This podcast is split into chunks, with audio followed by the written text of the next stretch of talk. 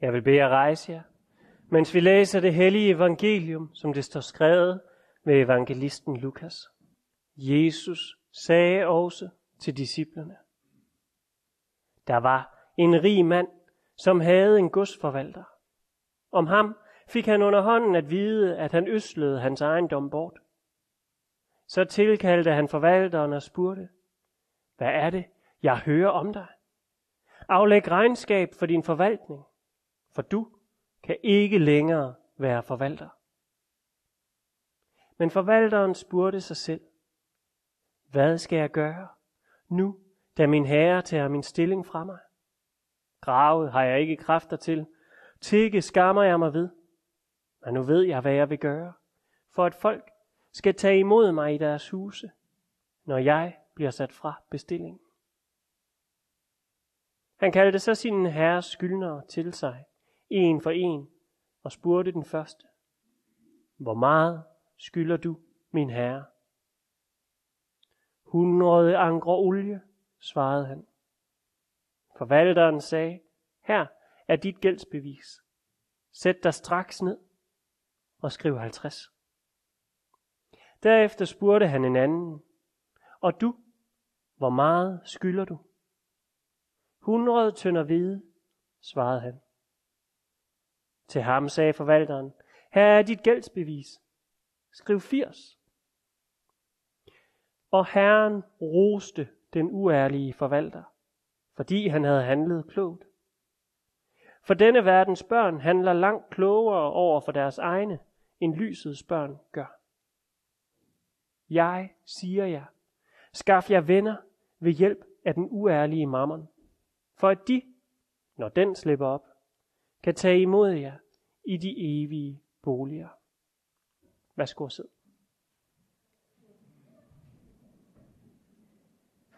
Lov og tak og evig ære være dig, vor Gud, Fader, Søn og Helligånd. Du, som var, er og bliver en sand træen i Gud, højlået fra første begyndelse, nu og i al evighed. Amen. Lignelsen i dag fortæller os om en rig godsforvalter, der lever godt af indtægterne fra sine ejendomme, uden at bekymre sig særligt om den daglige drift. For det er vel det, man har forvaltere til. Men en dag får godsejeren at vide, at forvalteren bedrager. Han snyder, så vandet driver. En større eller mindre del af profitten går i forvalterens egen lomme eller til helt andre. Og pludselig bekymrer godsejeren sig om den daglige drift. Der bliver et opgør, og den utro forvalter bliver afskediget og får samtidig besked om at gøre rede for alle til godehavner, før han rejser. For han skal jo kunne stilles til regnskab. Men forvalteren giver ikke op så let. Han ved, at han nu er færdig som forvalter. Om få dage står han uden job og uden rygte. Og hvad så? Hvad skal han gøre? Hvem skal tage imod ham, når han ikke længere har noget at give af? Derfor bruger han de sidste dage på godset til at skaffe sig fordele og venner. Det gør han ved at forfalske alle gældsbrevene. Et gældsbrev på 100 ankre olie bliver ændret til 50, og et på 100 tønder hvide bliver lavet om til 80. Ja, han får endda skyldnerne til selv at ændre i gældsbeviset. Dermed bliver de medskyldige.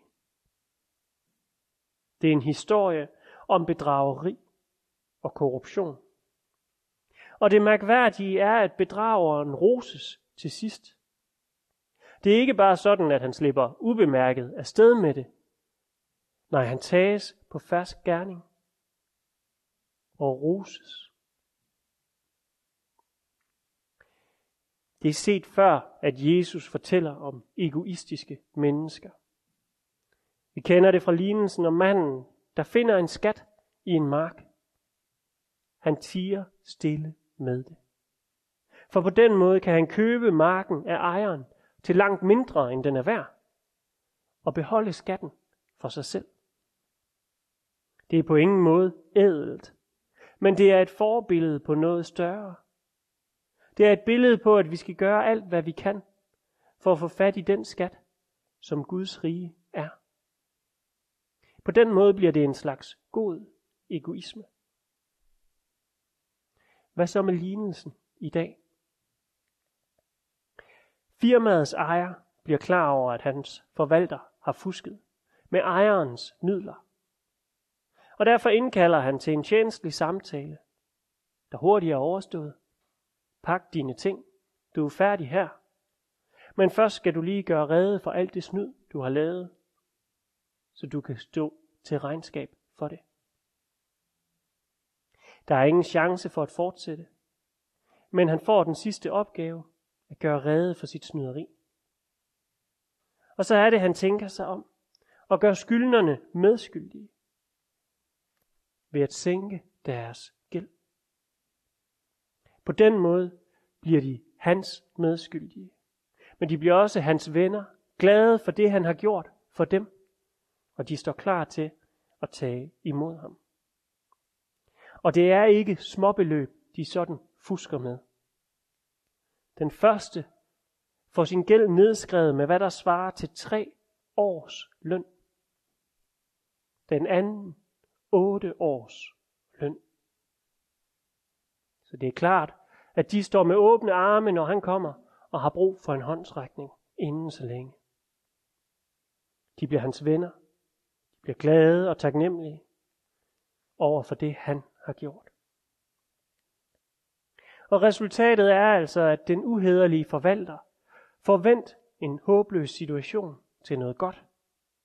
Ved at fuske lidt mere med ejerens penge, får han venner og en fremtid. Og derfor roses han. Rosen går ikke på snyderiet som sådan, men på den klogskab, der ligger bag. Bo Hjerts udtrykker det således. Jesus taler om en uhederlig forvalter, der handlede klogt. Ikke om en klog forvalter, der handlede ret. For selvfølgelig skal man ikke stjæle og være uærlig. Det strider mod det syvende bud. Du må ikke stjæle. Men Jesus vil sige noget til os om, at det egoistiske resonemang hos denne snydetamp, ja, det har ligheder med noget, der burde ske på et andet plan. Nemlig når det gælder Guds rige, vort forhold til Gud selv. Vi skal bruge vores Herres midler. Vi skal øsle med dem for at nå vores mål. Og vi kan trygt dele ud af de gaver, vi har fået, for de tilhører alligevel ikke os.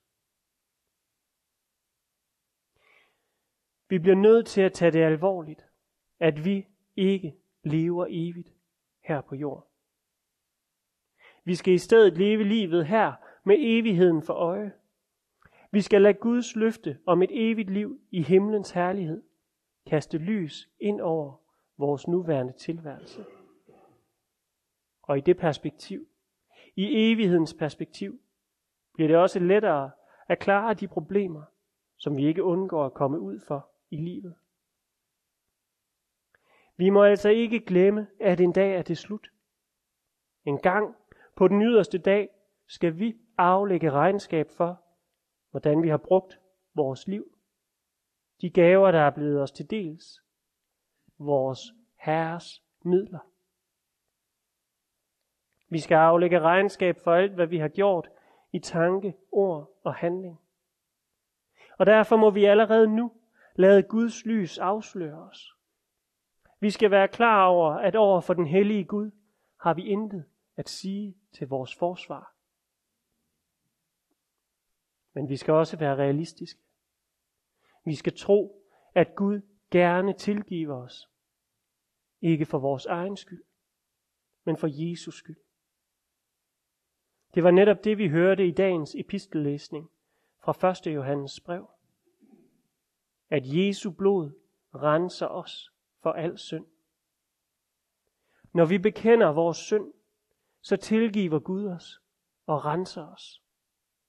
Når vi tror på Jesus, så regner Gud os for at være retfærdige, ligesom ham.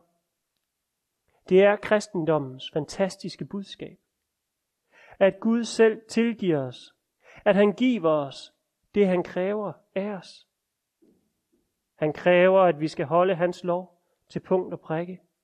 At vi skal være retfærdige, gode og gavmilde. Det kan vi ikke være. Men samtidig med, at han kræver det af os, tilregner han os Jesu retfærdighed. Det er evangeliet. Kristendommens glædelige budskab, at der var en, der påtog sig vores sag.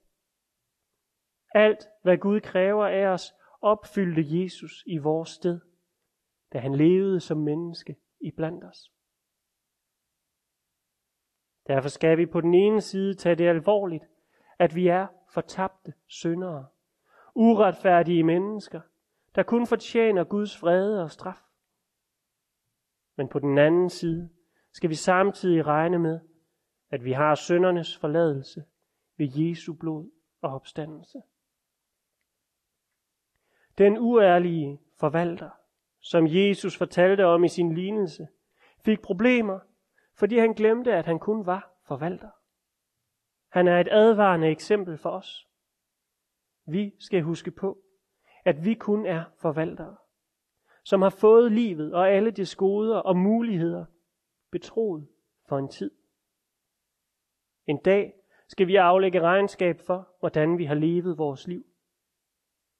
Og der bliver det os, der får præsenteret et meget stort gældsbrev.